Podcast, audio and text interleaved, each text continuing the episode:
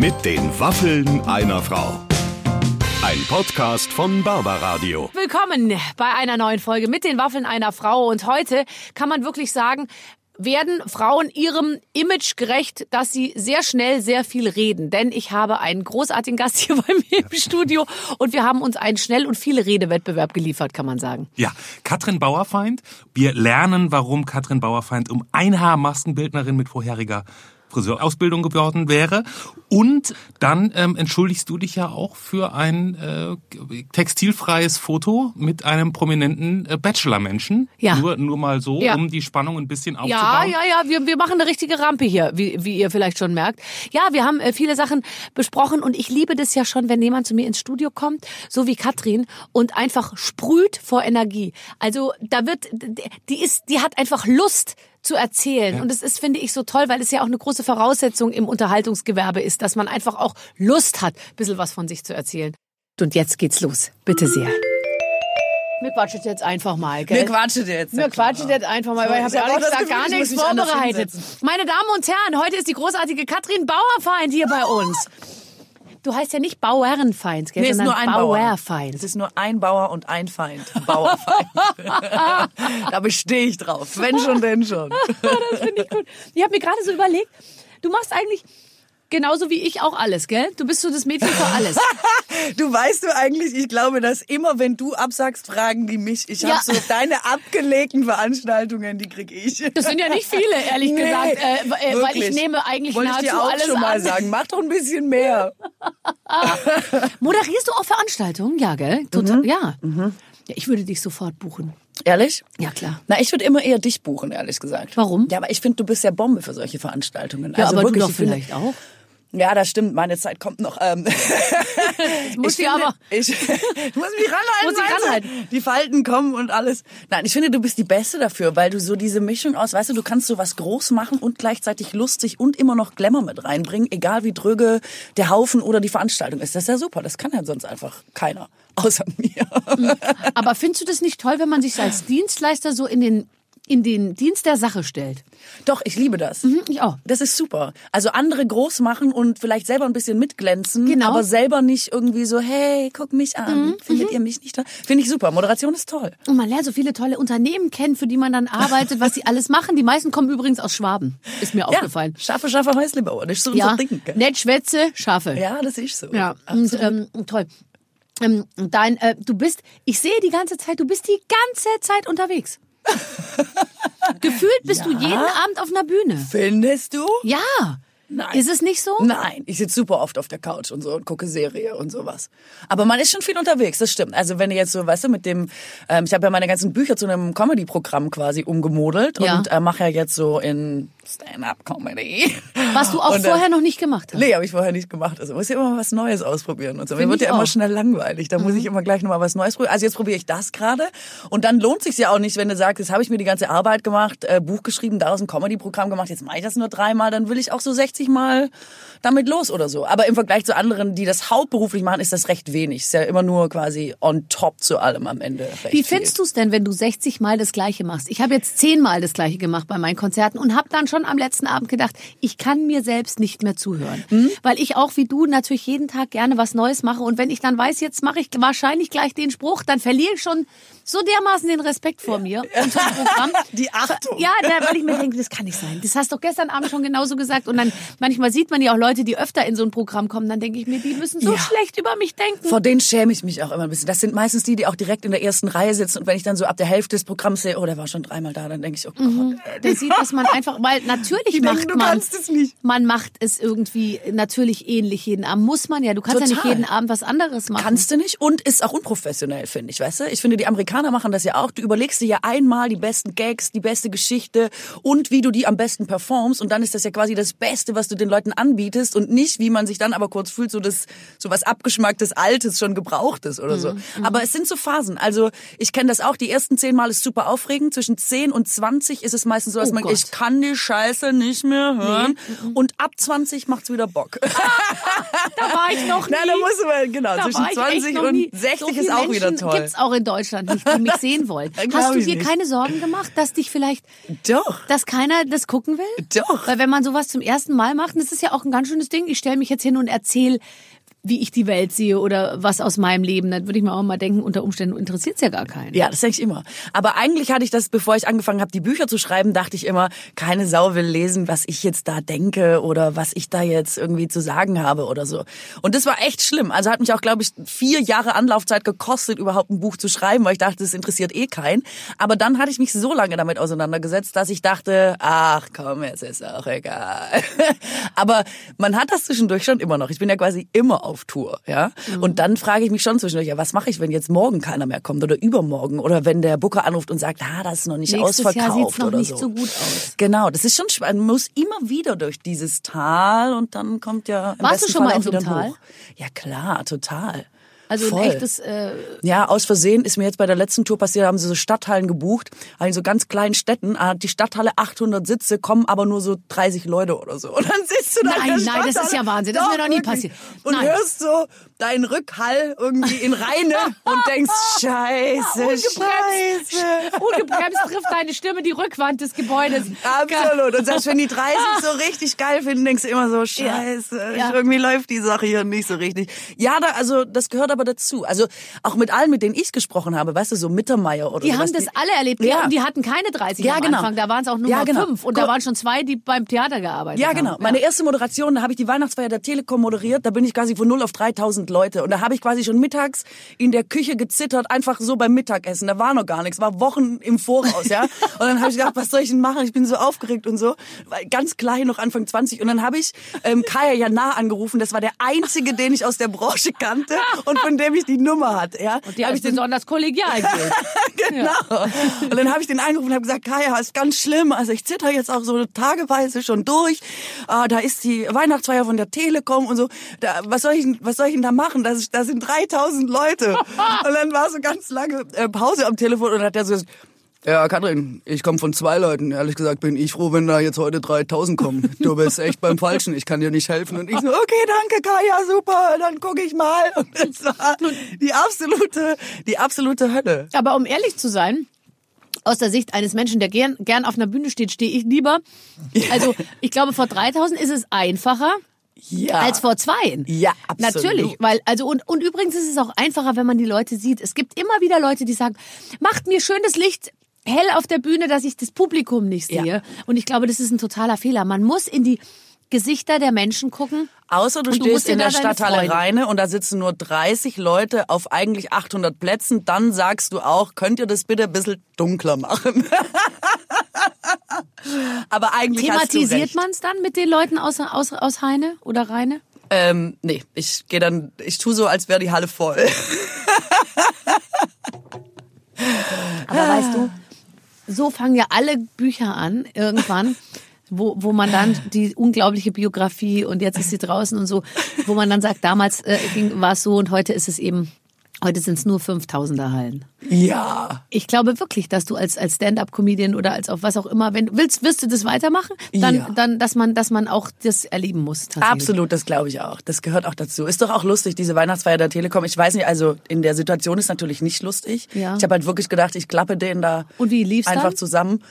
Ja, schlimm, glaube ich. Also, aber ich, ähm, ich, das war meine allererste Moderation. Ich habe noch nicht mal mehr eine Wahrnehmung dafür. Kennst du das von den Anfängen, dass man Total. so aufgeregt ist, dass man, dass einem hinterher Leute Sachen erzählen und man denkt, nee, das habe ich nicht gesagt. Nein, das, das habe ich nicht da gesagt. war ich nicht dabei. Ganz genau oder geht mir auch so. Und dass man auch, ähm, dass man auch sich im Nachhinein fragt, wie habe ich das eigentlich so sorglos, weil ich bin ja auch immer recht sorglos an die Sachen rangegangen und habe mir gedacht, ja, mache ich, mache ich euch, weißt du so, und habe dann aber auch weniger äh, äh, Augenmerk auf die Vorbereitung gelegt. Ich habe dann mir so gebetet im Sinne von, hoffentlich ist das Publikum heute gut drauf. Aber das nützt nichts, wenn man selbst nicht gut vorbereitet ist. Also, weil ähm, das muss man dann schon als schlechte Nachricht all denen hinterher schicken, die jetzt vielleicht zu Hause sitzen und sagen, ach, so eine Weihnachtsfeier bei der Telekom, ich könnte das. Am Ende muss man nämlich doch besser vorbereitet sein, als alle so denken. Das stimmt. Weil nur die Mischung aus dann doch eigentlich wissen, was man tut, lässt einen dazu bringen äh, oder dazu äh, veranlasst einen dann dazu, auch darauf etwas zu extemporieren und irgendwelche frei, äh, freien Sachen dann noch zu machen. Aber wenn du überhaupt keinen Plan hast, wo Ja. du am Ende hin willst, Ja. dann wird's nicht funktionieren. Aber glaubst du nicht auch, dass diese Naivität einen dann am Ende rettet? Weil ich glaube, ich bin ja mit 16 vorm Fernseher gesessen und habe so Moderation im Fernsehen gesehen und dachte ja immer, so, Freunde, jetzt lass mich das mal machen, weil ich weiß, wie man das eigentlich machen muss. Ja? Ja. Also immer in so einem ganz, wie man halt, wenn man ist, wenn man jung ist, denkt man ja immer, sorry, Leute, Ja. aber also ich muss euch einfach sagen, wie es geht, ja, weil offenbar hat's keiner verstanden. Und nur diese Arroganz bringt einen ja am Ende vielleicht auch dazu, weißt du, sich das zuzutrauen, obwohl man ja gar keine Erfahrung hat. Und die, Ja. die eigentlichen Rückschläge machst du ja erst, wenn du es gemacht hast und denkst, oh, jetzt bin ich aber gerade noch mal mit einem Auge davon gekommen. Gut, dass keiner gemerkt hat, dass ich es eigentlich gar nicht konnte, sondern Ja. mehr so die Euphorie und äh, der Bock, das zu machen, einen so durchgetragen Ich glaube hat. auch, also es ist auch so, man muss da gut, Goodwill auf beiden Seiten. Also auch die Auftraggeber müssen manchmal eben dann sagen, okay, das war jetzt heute nix, aber wir sind ihr nicht böse irgendwie. Und, und dann muss man halt noch fünf oder zehnmal gebucht werden und irgendwann hat man dann so eine vage Vorstellung davon. Allerdings ist es so schlimm, man übt halt am lebenden Objekt. Du kannst eben nicht sagen, ich übe sowas mal zu Hause, sondern du musst halt jedes Mal, wenn du da rausgehst, dann ist es halt so eine, ist es eine Probe für dich. Leider müssen dann halt die anderen auch ein bisschen drunter leiden. Das aber hast du das, so. dass du sagst, ja, heute, das war jetzt, heute war's nix. Nee, das habe ich eigentlich äh, ehrlich gesagt nicht. Oder nicht Du wirkst mehr. nämlich auch nicht so. Ja, Nee, ja was, aber ich, toll. das geht auch nicht, ehrlich gesagt, weil die Leute ja so viel Hoffnung in mich setzen und Ja. dann auch sich für ihren Event sowas Besonderes vorstellen, da kann ich auch nicht ankommen und sagen, sorry, heute lief's irgendwie nicht. Ich bin nicht so richtig in Tritt gekommen.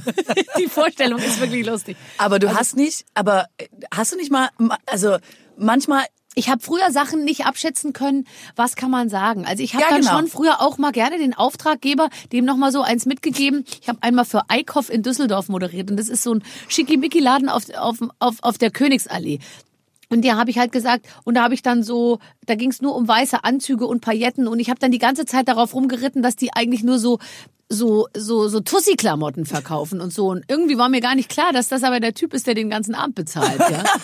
und so und da habe ich aber dann im Nachhinein gedacht, siehst du, da musst du eben doch ein bisschen besser aufpassen, was man also ich glaube, da muss man dann die feine Gratwanderung machen zwischen ja, wer ist mein Auftraggeber und kann ich eben ab und zu doch noch einen Spruch machen und das lernt man halt im Laufe der Zeit, oder? Ja, ja, ja, ja. Absolut. Und ich finde, also ich gucke zum Beispiel wahnsinnig gerne Olli Pocher zu, weil der halt immer das sagt, von dem man sich denkt, das kann er nicht sagen. Das sagt er jetzt nicht.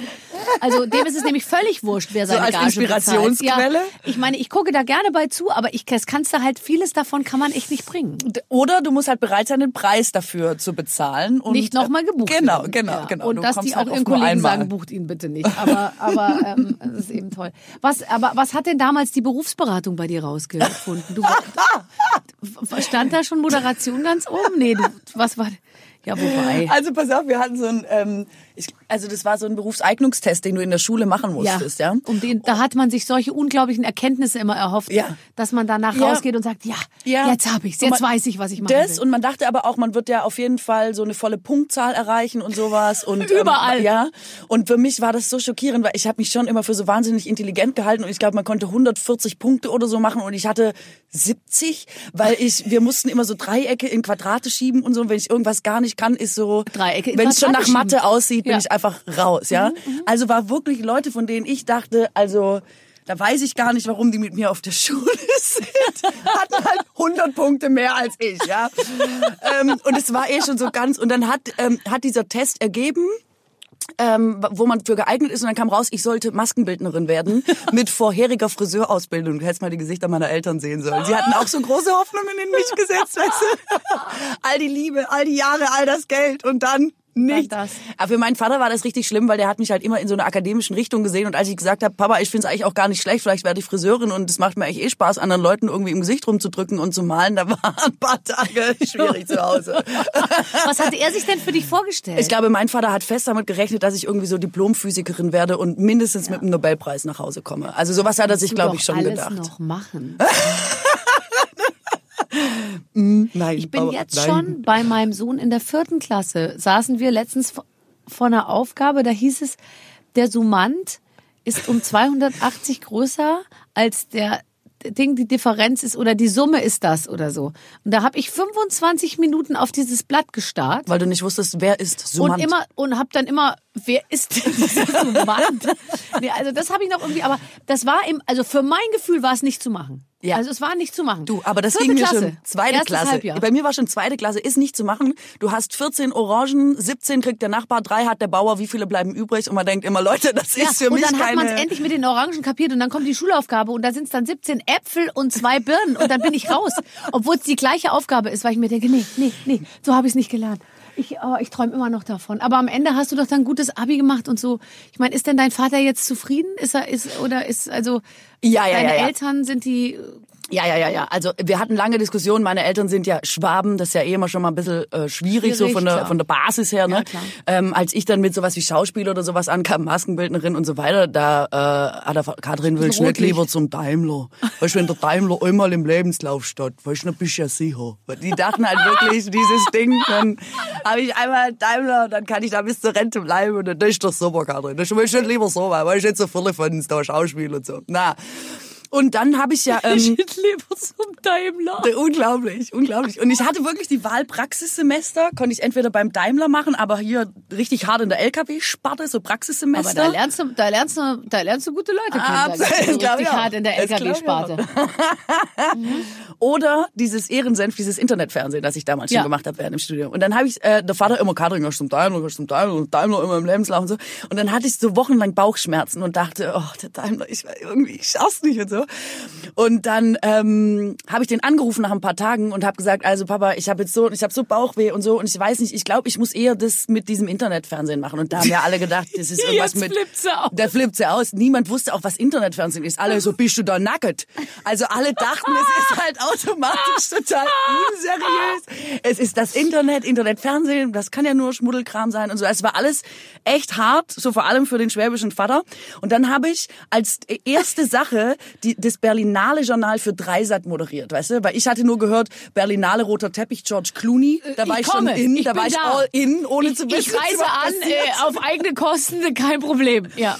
Ganz genau.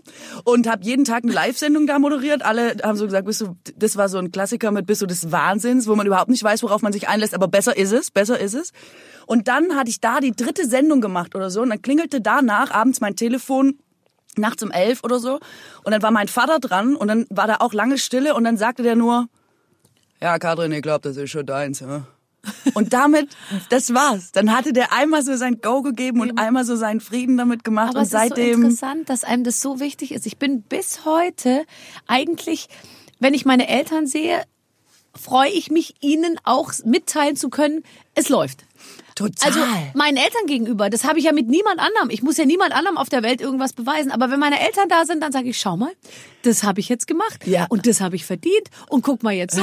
und so, dass man wirklich so, so seine Erfolgsmeldung eigentlich Ja. am liebsten bei den Eltern so ablässt. Also Aber nur eigentlich. Willst du auch, dass die noch mal was dazu sagen oder ist es mittlerweile entkoppelt davon? Ähm, es ist eigentlich so, dass meine Eltern nach wie vor wahrscheinlich total meine Zielgruppe sind. Also, ähm, also weißt du, auch so meine Zielgruppe repräsentieren. Und ich glaube, wenn meine Mutter sagt, wir fanden es gut, dann ist es in der Regel auch für andere gut gewesen. Und wenn meine Eltern sagen, uns war es ein bisschen wild oder ach du Barbara, weißt du, wir finden es halt dann doch immer ein bisschen albern und so, dann war es auch meistens schwierig. Also Ah, die okay. haben gutes Gespür dafür. Okay, super geil.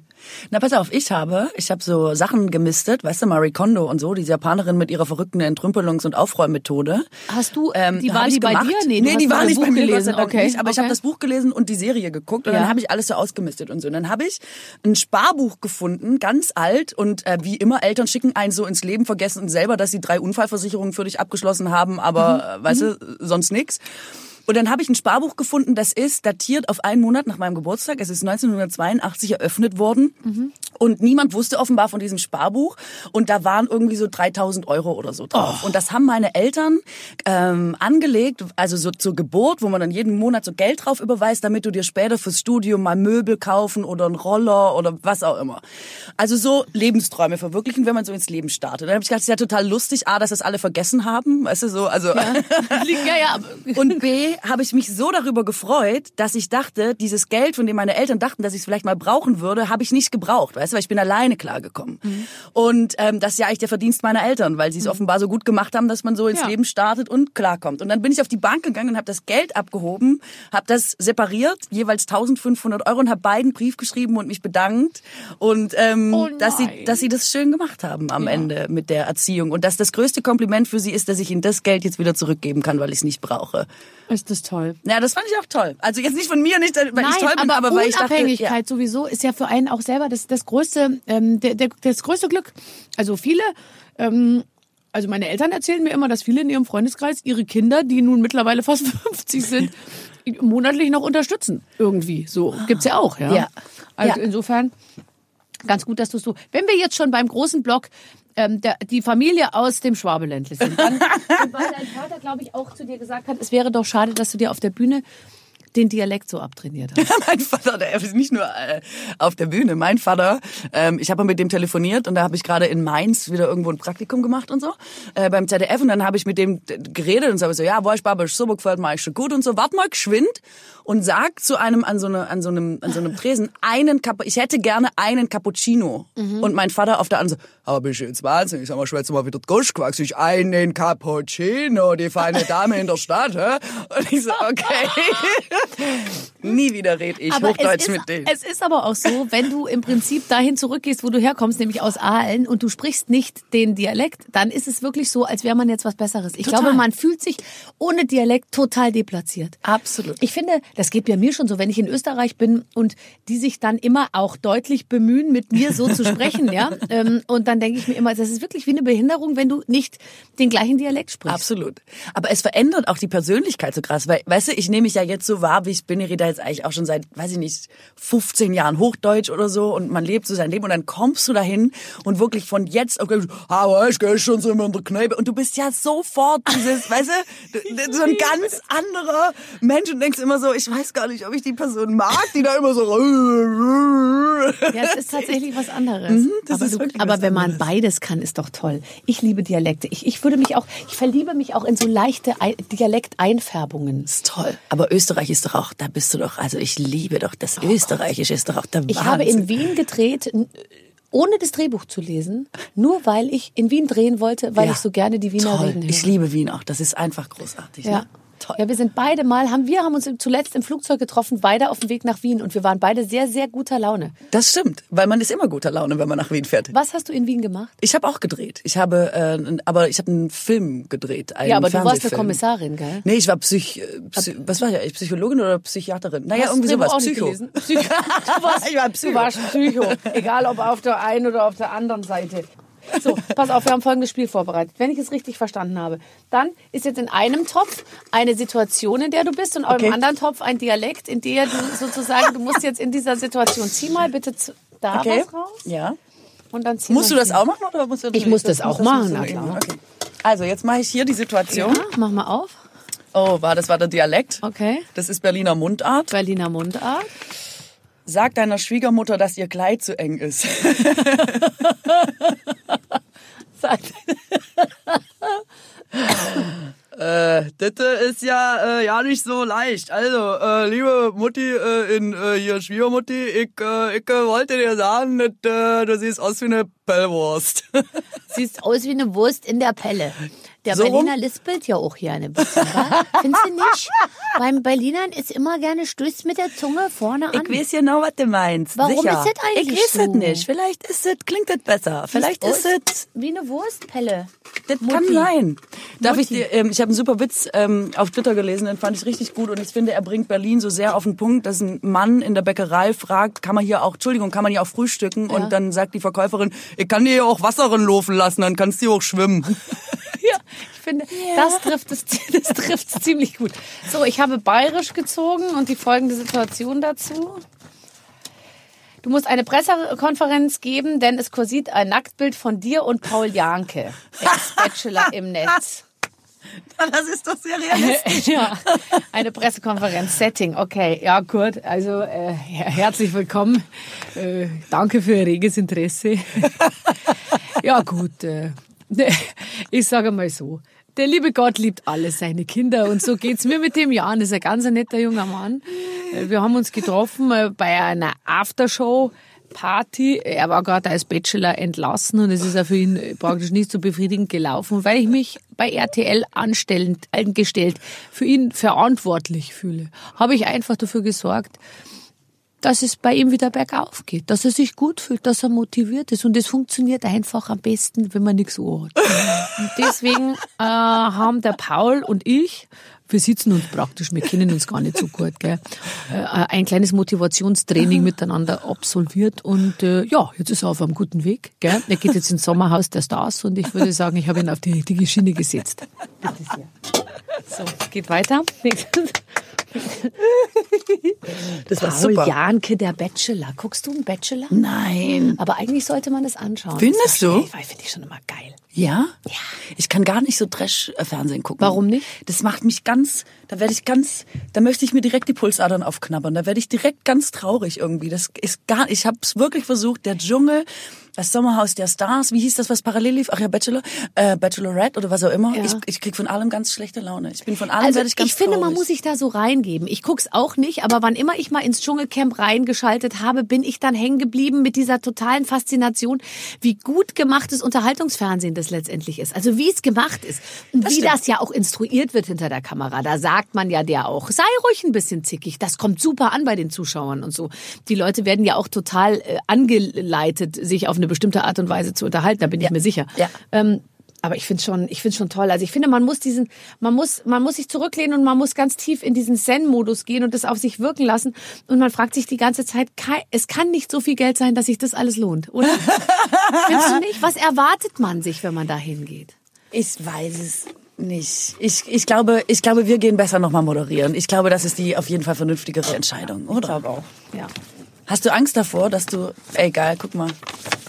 Schwäb. Sehr gut. Hast du Angst davor, dass du mal sowas machst? Glaubst du, dass wenn, dass du in eine Situation kommen könntest, wo du das Nein. machen würdest? Nein, nein, nein. Ich würde dann tatsächlich doch lieber richtige Arbeit machen. Ja, ich glaube auch. Also ich hätte eigentlich keine Scheu vor richtiger Arbeit. Ich glaube, es ist total doof, äh, bei, äh, wenn man irgendwo im Klamottengeschäft arbeitet und so die Leute dann sagen, waren Sie nicht mal Barbara Schöneberger? Wahnsinnig. aber, Wahnsinnig. aber ich glaube, äh, das wäre mir lieber, als irgendwie äh, sozusagen in der Halbwelt des, Ja. des Fernsehbereichs sich irgendwo so festzubeißen. Hauptsache, es läuft noch irgendwo eine Kamera mit, egal was Ja. man tut. Also Ja. das wäre mir schon sehr unangenehm. Ja. Wobei ich mache Nischenfernsehen, da ist schon auch ein bisschen so. Hauptsache, es läuft noch eine Kamera mit. Ne? Das muss man. Äh, Ja, muss aber dabei sagen. bist du Feuilleton-Liebling, weißt du? Weil der sozusagen der, der Schritt vom Nischenliebling, der du ja bist, du bist ja auch schon ein bisschen mehr als Nischenliebling, aber dann hin zu sagen, jetzt will ich die große Masse erreichen, der misslingt meistens. Ja, das stimmt. Das ist der berühmteste Schritt letztendlich in so einer Karriere, die man irgendwie hinkriegen muss. Und da bleiben, glaube ich, viele auf der Strecke. Ja. Weil dann viele das nicht schaffen, sozusagen ihre, ihre, ah, ich bin so, ich bin irgendwie Feuilleton-Liebling und alle finden mich cool, hinzu, so jetzt muss es aber für die drei bis 99-Jährigen klappen. Weil Das- man aber auch trotzdem immer noch Feuilleton-Liebling, glaube ich, sein will. Ich glaube, von einem oder anderen, man muss dann so eine Mischung finden, aber man kann nicht mehr alles zu 100 Prozent Ja, bedienen, glaube ja. ich. Das verändert sich einfach. stimmt. Und das ist, glaube ich, schwer. Das stimmt. Ah, ich soll mit meinem Freund per Sprachnachricht Schluss machen. Reden die Schwaben eher viel oder halten die es eher kurz? Eher wenig. Die Schwaben reden eher wenig. Also ich glaube, der Schwabe würde in so einer ähm, Situation angemessen schreiben, weiß ja selber. Weiß ja, schätz dir mal ein. Weiß ja selber. Hast ja selber gemerkt. Fertig. Einfach nicht mehr merken. Das ist mein Schönstes. Hast ja selber gemerkt. Oh, so. Beschwere dich, dass dein Auto von E-Scootern zugeparkt wurde in Sächsisch. Toll. Ich freue mich sehr. Oh, ich muss erstmal wieder der, der. Ich bin beim Schwäbischen bin ich komme ich nicht mehr ins Sächsische rein. Da muss man mehr Dabei so ist es Unterkiefer vorziehen und Da, bisschen sind auch hinten in Rochen drin, aber dann äh, musste mehr so nach vorne, ne? nach vorne sprechen. Nach vorne. Und Unterkiefer einfach hängen lassen und Hängen lassen. babbeln. Ein bisschen, Und, babbeln. ja. und ich würde einfach noch sagen, sowas hätte es früher nicht gegeben. Und richtig. Richtig. Richtig. Ist richtig. Das hätte es nicht gegeben. Hätt's doch nicht ich bin gegeben. ganz froh und erleichtert, nach dem, was ich über dich gelesen habe, und damit gehst du ja auch ganz, äh, ganz lustig um, aber wahrscheinlich ist auch ein Funken Wahrheit immer mit dabei. Ähm, du hast ja bestimmte Dinge gerne in bestimmter Ordnung. Und heute bist du aber hier zu uns gekommen und du hast nichts gereinigt vorher. ähm, du, du, ich hatte das Gefühl, man darf dich berühren. Du, du wirkst irgendwie unvoreingenommen und es musste auch nichts im rechten Winkel irgendwie aufgestellt werden. Also du scheinst offensichtlich, warst du äh, in Behandlung? Nee, ich war nicht in, gut im Griff. Nee, ich war nicht in Behandlung. Wobei man sagen kann, Bücher schreiben ist ein bisschen die Behandlung, ohne dass man das vorher weiß. Aber, ähm, aber kennst du das nicht? Also ich, so dieser Übergang von, man ist so Mitte 20 und man hält sich halt so für voll Dufte und so. Und dann kommt man so in die 30er und dann, das hat man früher immer nur bei alten Leuten oder bei Eltern beobachtet, Macken. Dass man so denkt, hm, irgendwie komisch oder so. Und man geht ja immer davon aus, dass einem selber sowas auf gar keinen Fall passieren wird. Und ich hatte eben zum Beispiel so ein einschlägiges Erlebnis. Da stand ich im Douglas und ich wollte so ein Make-up und dann hat die Verkäuferin mir das rausgeholt aus so einer Schublade und hat die Schublade nicht wieder zugemacht. Und ich merke, wie ich so neben der stehe und wie mich das so irre stört, dass diese Schublade das, das, auf das, ist. kann- und das kann ich total nachvollziehen. erzählt die mir was über dieses Make-up und ich gucke aber immer so in diese Schublade und denke, wie sieht denn die Schublade aus und wie mich, wie mich diese, also wie das ganze Bild einfach so hoch irritierend ist, dass ich die ganze Zeit überlege, ob ich unauffällig mit Mit dem dem Fuß hinten an der vorbeikomme können wir es geschwind nochmal zumachen? und die so zumache, damit ich mich voll auf das konzentrieren kann, was sie sagt. Und ich stehe in diesem Douglas und ich denke, wow, wenn du das jetzt machst, wenn du das zulässt, dass du diese Tür jetzt zuhaben musst, bevor du mit der reden kannst, dann wird man irgendwie so, dann hat man so eine Zwangs, du weißt, dann ist Ja, man, dann, dann ist, das, wild. ist der nächste Schritt gemacht, auf jeden Absolut. Fall. Ja. Und dann habe ich mich hart zusammengerissen und habe das nicht gemacht, aber ich habe das eben alles aufgeschrieben, diese ganzen Macken, die man sich so im Laufe der Zeit einfach so angewöhnt und die man dann ja auch für sich hält. Du denkst ja irgendwann, ja, das bin ich, so bin ich, das ist ja auch meine Ist Persönlichkeit. aber auch nicht eine Ausrede für alles. ich weiß. Und so alt bist du jetzt auch das noch nicht. Eben, eben. Weißt du? Deswegen kämpfe ich hart dagegen an und versuche es vor allem mit Humor zu nehmen, weil die Erfahrung zeigt ja schon, solange man es nicht so ernst nimmt, besteht noch Hoffnung. Es gibt aber so manche Dinge, die einen tatsächlich, ich habe zum Beispiel so beim Thema Schubladen, ich habe zu Hause so eine Klick-Automatik und ich gebe zu, Leute, die das nicht gewohnt sind, stehen so nah am Küchenblock, dass sie immer mit ihren Fußspitzen an die Schubladen kommen und dann öffnen Mhm. die sich von alleine oder mit ihrem dicken Bauch oder wie mein Mann sagt, mit dem Foodwamperl äh, irgendwo anstoßen und dann öffnet sich das alles. Und dann laufe ich auch die ganze Zeit hinter diesen Leuten her und drücke das alles immer wieder zu, die Schubladen Ja. und so. Ich kann das auch nicht gut aushalten. Oder geöffnete Schranktüren halte ich auch für überflüssig. Absolut. Ich hatte mal äh, einen Freund, der hat äh, dann netterweise immer gekocht und alles, aber jeden Schrank, den er geöffnet hat, der stand hinterher auch offen. Äh, Besteckschublade, alles, alles stand immer weiter offen, wo die Töpfe drin sind, Dreh. Karussell, alles. Und dann hast du gegessen und dann einfach immer in deine offenen Schränke geguckt. Ja. Und ich, ich finde auch, das geht Das nicht. geht nicht. Also da habe ich mir manchmal erlaubt, ist ja auch Keine zu Hause, sieht Schränke ja dann auch keiner. Ja. Genau. Nee. Schränke bitte zu beim Essen. Okay, das finde ich ist aber jetzt noch okay. Ja, sonst habe ich aber nicht so krasse, Nee, so krasse Zwänge. Ich finde so ein paar Sachen einfach ekelhaft. Weißt du, Hühner zum Beispiel. Ich habe Hühner. Ich habe Hühner. Du hast Hühner? Ich habe Hühner. Zu Hause? Ja. Hier? In Berlin? Ja, Wow. mitten in Berlin. Toll. Jetzt also, tu nicht so. Toll. Ja, ich habe Hühner und tatsächlich äh, bin ich äh, wie die Jungfrau zum Kind. Dann sage ich den, wann habe ich den Satz zuletzt gesagt? Ähm, ähm, äh, äh, wurde mir ein kleines äh, Huhn geschenkt und dann wurden daraus immer mehr, also da, durch Zukäufe. Und du glaubst ja nicht, wie viel Spaß Hühner machen. Ja? Ja.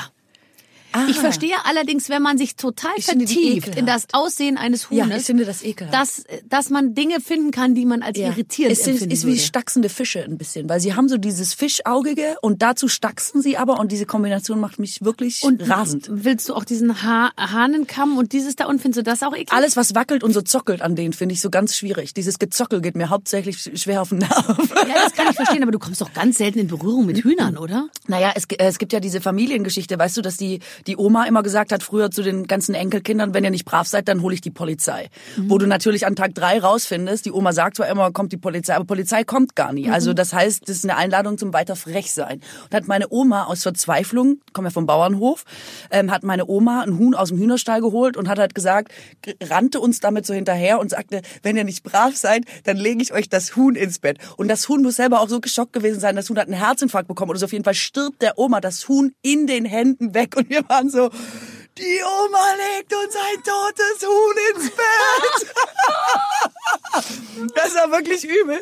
Und psychologisch ist das jetzt, ähm, wahrscheinlich hätte ich sonst einfach gar kein Problem mit Hühnern. Aber das war jetzt irgendwie ein schwieriges Ereignis in sehr jungen Jahren, weswegen ich irgendwie keinen Frieden mehr mit den Hühnern machen, machen kann. kannst. Aber vielleicht musst du eine ähm, Re, Re, also eine Enttraumatisierungsgeschichte äh, äh, äh, Geschichte dir nochmal überlegen. Wobei, ehrlich gesagt, man braucht keine Hühner für sein Leben. Nee, das stimmt. Und ich meine, die paar Mal, weißt du, ist mir auch schon passiert, du gehst joggen irgendwo im, im Urlaub in den Bergen oder so und dann siehst du so, einen Kilometer weit entfernt kommt ein Huhn, dann rennst du halt schnell wieder heim. Ich meine, Du nimmst halt rennst eine andere heim, wenn du ein Kilometer entfernt einen Huhn siehst. Ich übertreibe minimal, aber ja, ich, also, äh, Also wenn du jetzt ja. zu mir nach Hause kämst, würdest du natürlich durch den Garten gehen, wo die nicht freilaufen, sondern in einem Gehege, aber du würdest nicht keinen Bock haben, da an dem Gehege Nee, dann würde ich da nicht. Also wir sind mal ähm, in Istanbul gewesen mit so einer Studienaustauschgeschichte mit der Universität und waren auf irgendeinem Berg, wo es nur Hühner gibt und ein Restaurant.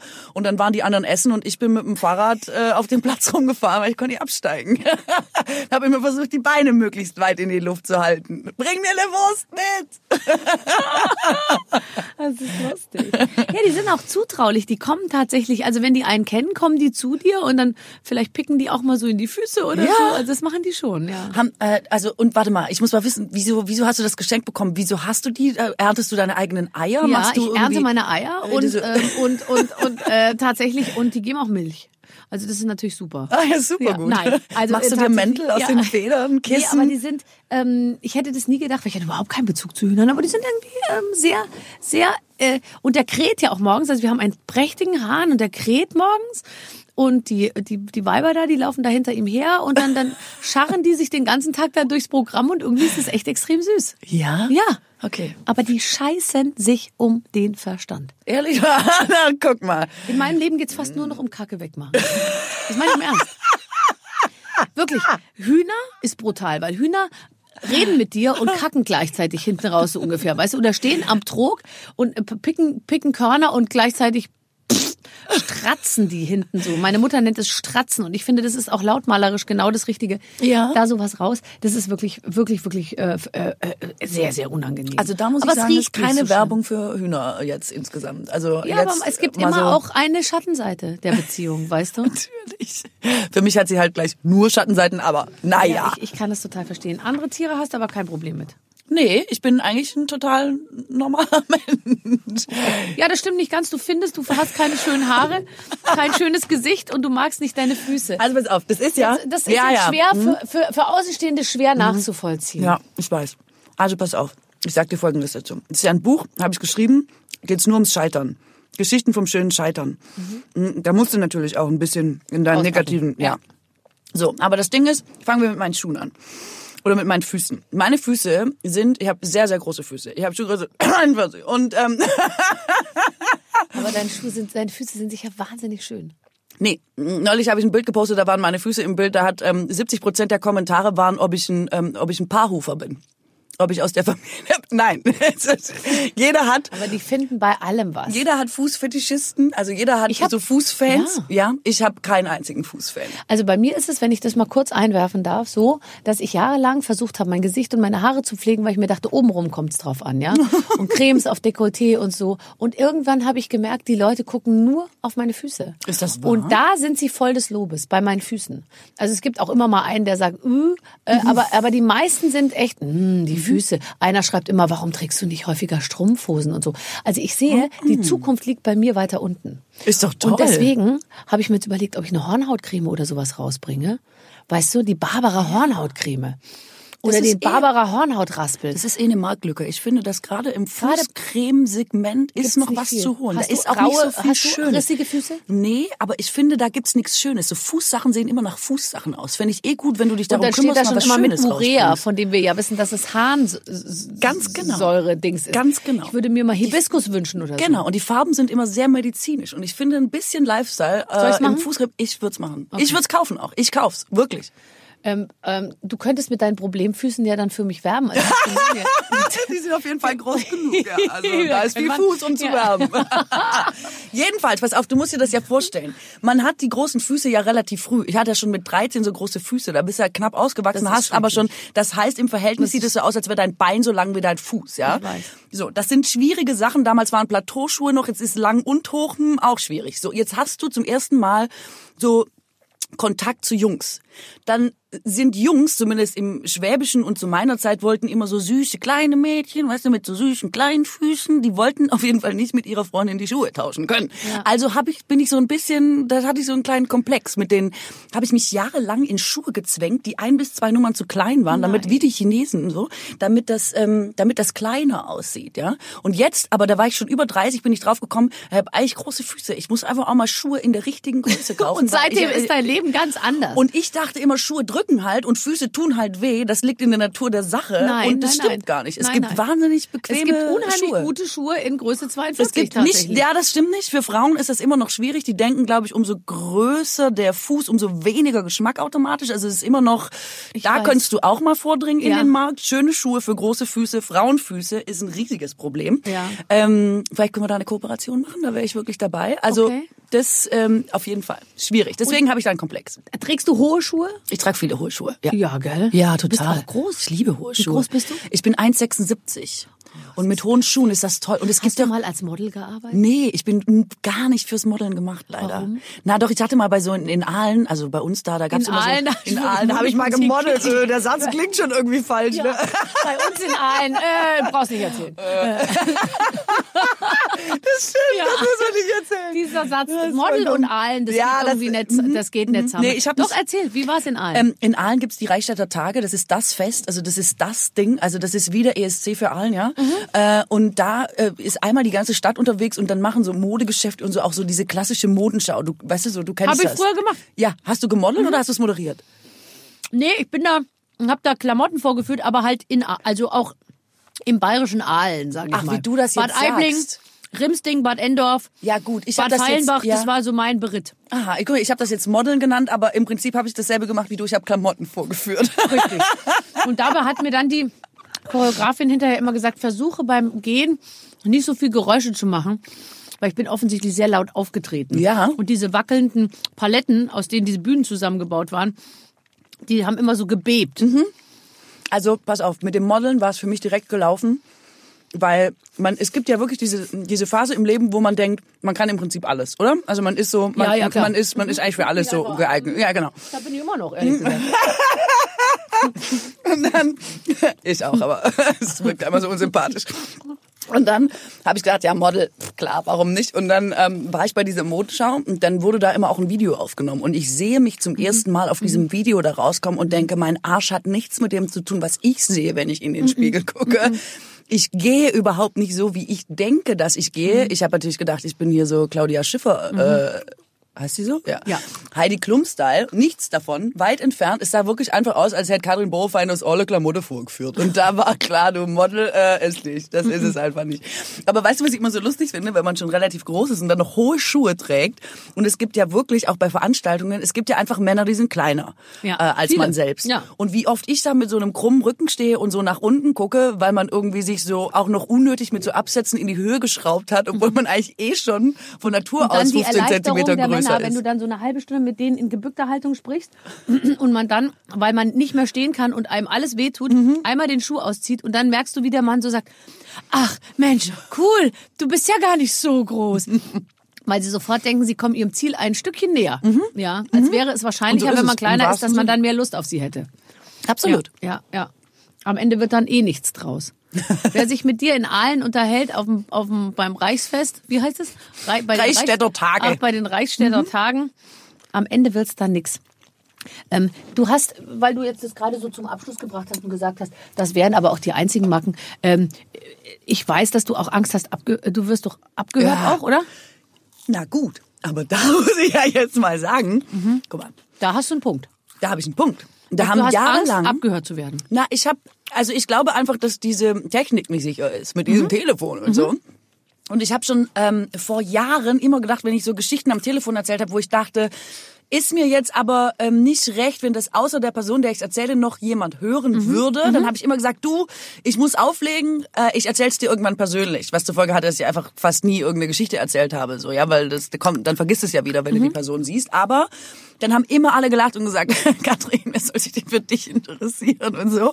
Also der Klassiker. Und ich dachte immer, ja, alle, alle, alle interessieren sich wahrscheinlich für mich. Das ist ja logisch. Und ich hatte recht. Nee, und jetzt mal ganz ehrlich, ich habe letztens, ich weiß nicht, ob ich schon erzählt habe, meinen Kindern wollte ich Häkeln beibringen. Ja. Ja.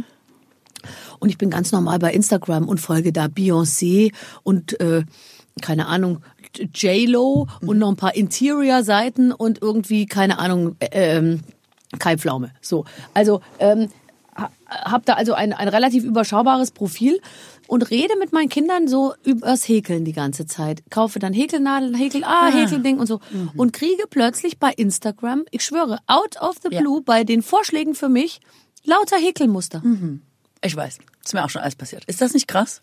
Und denke mir, das kann doch alles nicht sein. Absolut. Aber wie haben wir uns das jetzt vorzustellen? Sitzt irgendwo auf dieser Welt, in einem Callcenter in Miami oder irgendwo im Silicon Valley oder vielleicht sogar in Vilsbiburg, ein muskulöser Mann mit nacktem Oberkörper, so stelle ich es mir vor, mit einem Headset auf, der zuhört, was ich sage und es dann alles aufschreibt und sich denkt, der Frau Schöneberger schicke ich jetzt mal ein Häkelmuster?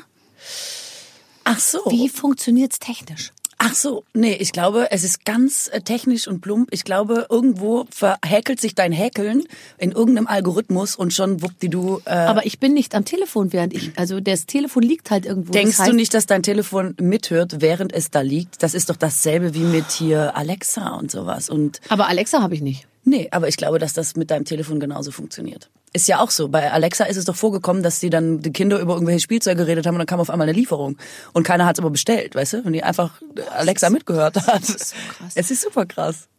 Deswegen, ich hatte, ich hatte recht und alle haben über mich gelacht. Ich sag's dir, alle haben über mich gelacht. Und es sind halt auch so andere Dinge passiert. Weißt, du, ich habe so, wollte ich einen Hit rausbringen am Ballermann, wollte ich mal eine Saison an Ballermann gehen und das rote Pferd singen. Weißt du, ich diese scheffel ich so eine Saison mal Millionen, stell mich da immer jede Nacht Ich in glaube, du Club. überschätzt es. Ich glaube nicht, dass man am Ballermann, wenn du, da steht ein Pferd auf dem Flur oder Nein, was? das, nicht? das, da hat das rote Pferd sich einfach umgedreht. da habe ich gesagt, Leute, lass uns einen Ballermann-Hit draus machen. Da legen wir ein bisschen Techno-Mucke drunter. einfach umgekehrt. Und hat mit seinem Schwanz die Fliege abgewehrt. Die Fliege war nicht dumm, sie machte Summ, Summ, Summ und flog mit viel Gebrumm ums rote Pferd herum. Ich sage, lass uns Techno-Beats drunter legen. Das wird ein Riesenhit, alle so.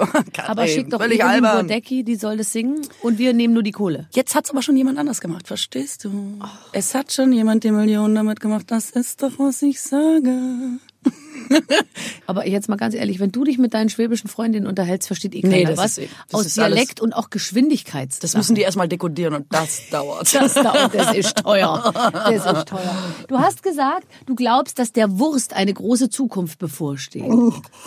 Habe ich das richtig verstanden? Die Wurst wird das neue Rauchen. Ach so, meinst du's? Ja, im negativen Sinne. Naja, das Fleisch das neue Rauchen ist, glaube ich. Dass Ach das so, so. gesellschaftlich geächtet wird, dass du, du früher gesagt hast, du rauchst, dann war es cool und jetzt geht's gar nicht. Und so ist, glaube ich, auch mit Fleisch und Wurst. Da ändert sich ziemlich viel. Der Mickey Beisenherz hat sehr lustig äh, vor ein paar Wochen geschrieben, äh, wer hätte in den 90ern gedacht, als man irgendwie aus dem, aus dem Erotikshop gekommen ist mit der schwarzen Plastiktüte, ja, wo man seine Ware drin versteckt hat, neutral, dass man nur wenige Jahrzehnte später nur noch für die Plastiktüte geächtet Absolut. wurde. Ist auch so. Ähm, und so ist es tatsächlich, gell? Ja. Äh, wirst du, wirst du aufhören damit? Wirst du jetzt kein Mit Fleisch Wurst? mehr essen und mit, mit Wurst? Na, ich, also ich Kein Hühnchen? Schon, also Du weißt du, fängst ich, mal mit Hühnchen an. nee, Hühnchen habe ich schon lange aufgehört tatsächlich. Das Früher, mein Vater hat das geliebt, weißt du? Ich konnte Huhn nur essen, solange ich nicht wusste, dass es ein Huhn ist. Da hat mein Vater einfach beim Essen auch so, so danke Papa, für mich heute wieder nix ohne Essen ins Bett. Voll gemein. Man kann das ja immer verdrängen oft, ne, dass man so ein totes Tier ist. Was wollte ich dir eigentlich sagen? Ich wollte eigentlich was anderes Ob du sagen. jetzt weniger, äh, ob du planst, Ah, davon weniger zu machen. Ja, ja, ich habe ja mit dem Rauchen aufgehört. Ne? Ich fand der Rauchen früher ganz toll und alle fanden immer, man sieht so aus wie so eine... also du habe ich noch nie erlebt. Ja zwei Packungen ich am Tag nur geraucht. geraucht. Ja. Nur. Ich habe eigentlich nichts anderes gemacht. Und dann war das immer so, dass ich dachte, äh, ich habe so ein, weißt du, so wie in so einem französischen Film, man hat immer gedacht, wow, man ist schon wahnsinnig tiefgründig, einfach nur, wenn man so eine Kippe hält die ganze Zeit und so und sagt bestimmt ganz kluge Sachen und so, bis man irgendwann, nee, man raucht sich einfach Lungenkrebs zusammen, so war es eigentlich und so. Und dann gab es so eine Phase, wo man richtig gemerkt hat, jetzt wird so ungemütlich für Raucher, weißt du? Also ich ähm, habe da in Köln gewohnt und in Köln darfst du ja auch nirgendwo mehr rauchen. Nichts. Also keine Clubs, kein Dings, kein, auch nicht mal mehr, wir gründen einen Verein und machen da irgendwas mit Rauchen. Nichts. Und das heißt, ich hatte auch niemand mehr im Freundeskreis, der geraucht. Ich stand immer alleine draußen, Sommers wie Winters, irgendwie gefroren, gefröstelt, geschwitzt. Ich mit meiner Kippe. Und habe irgendwann gedacht, das macht, das erschließt sich mir gar nicht. Das macht gar keinen Spaß mehr. Und ich finde, so ist es jetzt mittlerweile auch ein bisschen mit Wurst und Fleisch. Neulich stehe ich ne, bei einer Veranstaltung, kommt Colin Ulmen von Landes und sagt, Currywurst, das ist ganz schwierig. Da kriegst du direkt Krebs. Da ist Nitrit-Pökelsalz drin. Wenn das erwärmt wird, kriegst du direkt Krebs. Dann habe ich schon keine Lust mehr auf die Currywurst. Weißt du, wie ich meine?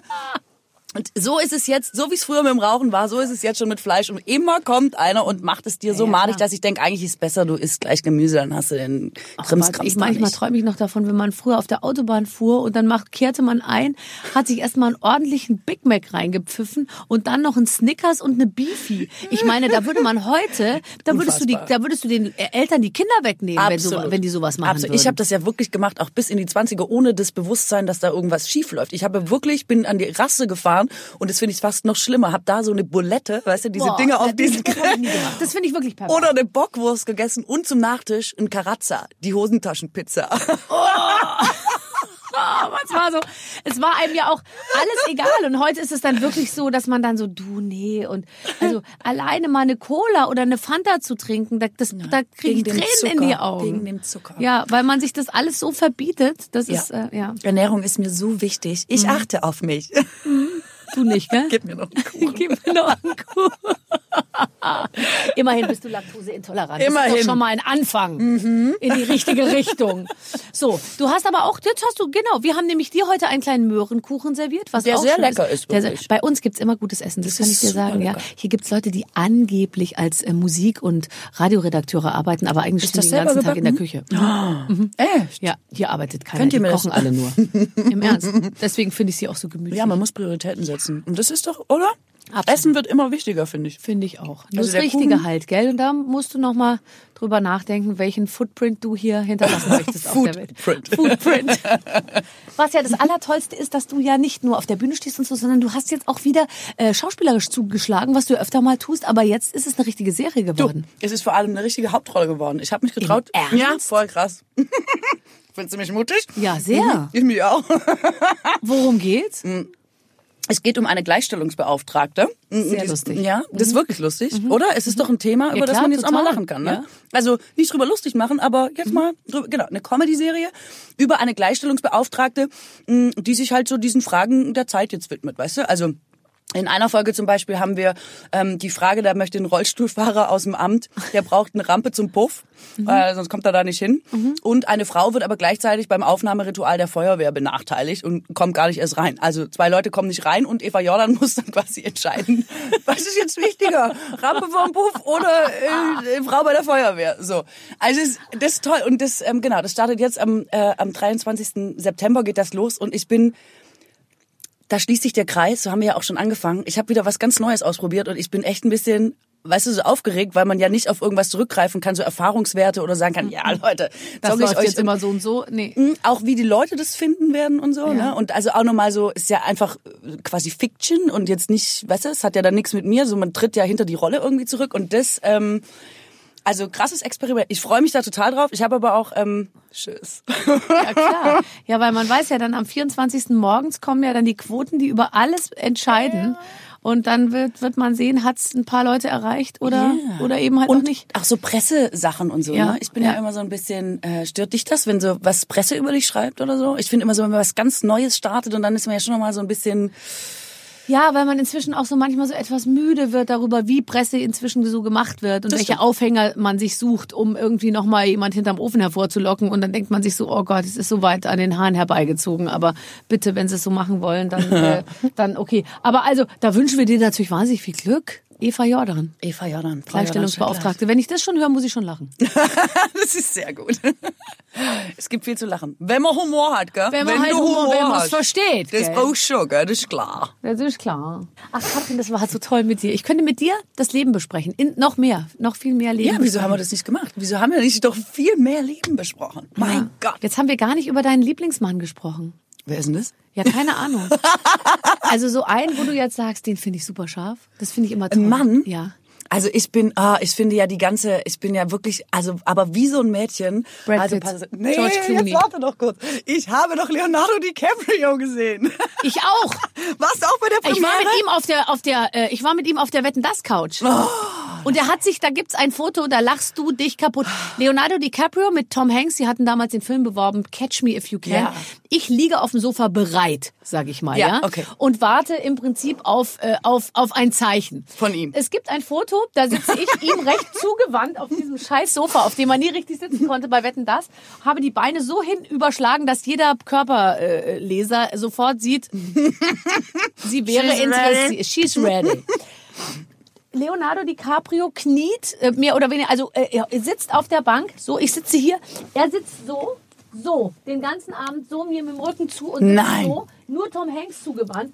Und Thomas Gottschalk sagte dann immer zu mir, na und hier du und äh, äh, Leonardo und hast du das Gefühl Mhm. hier und ich so ja, also wer unsere Körpersprache beobachtet, der sieht, das ist das ist, is a lot of love Eine in the einseitige air. Ja. Geschichte. Ja. Und äh, dann war es auch komisch, weil es kam dann wirklich noch Hugh Grant, es kamen alle, die ganzen geilen Typen, es kam Robbie Williams, es kamen alle und alle wie immer bei Wetten das. Hey, I would love to stay forever, but I really have to go. I'm so sorry. Raus, zack, in Flieger, weg. Und dann saß ich zum Schluss mit Senta Berger und Dieter Thomas Heck um halb eins noch auf dem Sofa. Mir fliegt schon immer der Kopf nach hinten. Es waren die einzigen beiden, die noch da waren. Weißt du, alle anderen waren schon, ich glaube, Robbie Williams saß schon zu Hause in London wieder Klar. irgendwie äh, auf seinem eigenen Sofa, ja. Als ich noch mit Senta Berger und ähm, äh, Dieter Thomas Heck ähm, im, im, im Studio war. Nee, war sehr schön, aber also Leonardo, ich weiß nicht. Also pass auf, Leonardo, man muss ja immer erklären, weil sonst wird man ja immer gleich so. mhm. Leonardo habe ich gesehen, da war ich ganz klein. mm, Da hat der ähm, Gilbert Grape irgendwo in Iowa gespielt. Weißt du, wo er diesen, ja, natürlich. Da, da hat er diesen Jungen gespielt, wo er immer genau. Nägel gekaut und mit Genau. mit mit äh, Diesen mit, behinderten mit Jungen. Johnny Depp, ja, ja. genau. Und ich dachte, der ist wirklich behindert. Ja, Die ja, haben halt ja. einen behinderten Jungen genommen. Ja, ja. Und finde irgendwann raus, das ist Leonardo DiCaprio und der ist irgendwie, der war neunte oder Ich 17, weiß, als er das war. So ganz, Ganz, klein, ganz aber so ein paar Jahre Fand älter ich als ich. Und es hat so ein Universum aufgemacht, dass man so dachte, hä, Leute, also junge Leute können solche. Sachen, das ist quasi der, also das war total krass. Und ähm, seitdem bin ich irgendwie bei dem geblieben. Das ist der einzige Mann, glaube ich, von dem ich jemals, also damals war der noch kein Mann, aber ähm, wo ich Poster über dem Bett hatte von Leonardo DiCaprio, weil ich den wirklich krass fand. So. Und findest du den immer noch gut? Ich finde den immer noch super, aber jetzt äh, sieht er ja ein bisschen aus wie Andreas Scheuer ohne Brille, deswegen also geht, ne? Also ich finde, er hat Ja. sich so ein bisschen, ist ein bisschen auch dicklich geworden Ja, und so. Er würde bei dir zu Hause jetzt mit halt dem Bauch auch, die? Schubladen Ja. aufkriegen und so. Musst du bedenken. Ja. Aber ist es nicht total lustig, dass du jemanden schon so lange begleitest? Den kenne ich jetzt schon quasi 20 Jahre. Dass es dich total wundert, dass er dich nicht kennt. Absolut. Dass du eigentlich damit gerechnet hattest, dass er sagt, nee, ich sitze hinten bei der Katrin. Ja, ja. Ja, ja. Na, ich finde so irre, dass ich den überhaupt, dass man den wirklich dann trifft. ich es ist doch trotzdem Das ich unwahrscheinlich. auch. Ich, meine, als ich den zum ersten Mal gesehen habe, bist du die Kat bist Katrin aus Orle und so und kann kannst kein Wort Hochdeutsch und nix sitzt da und so, finde, also weißt du, und pubertiert so vor sich hin. Ich finde auch, das ist schon toll, die zu treffen, aber ich würde nicht mit denen reden wollen.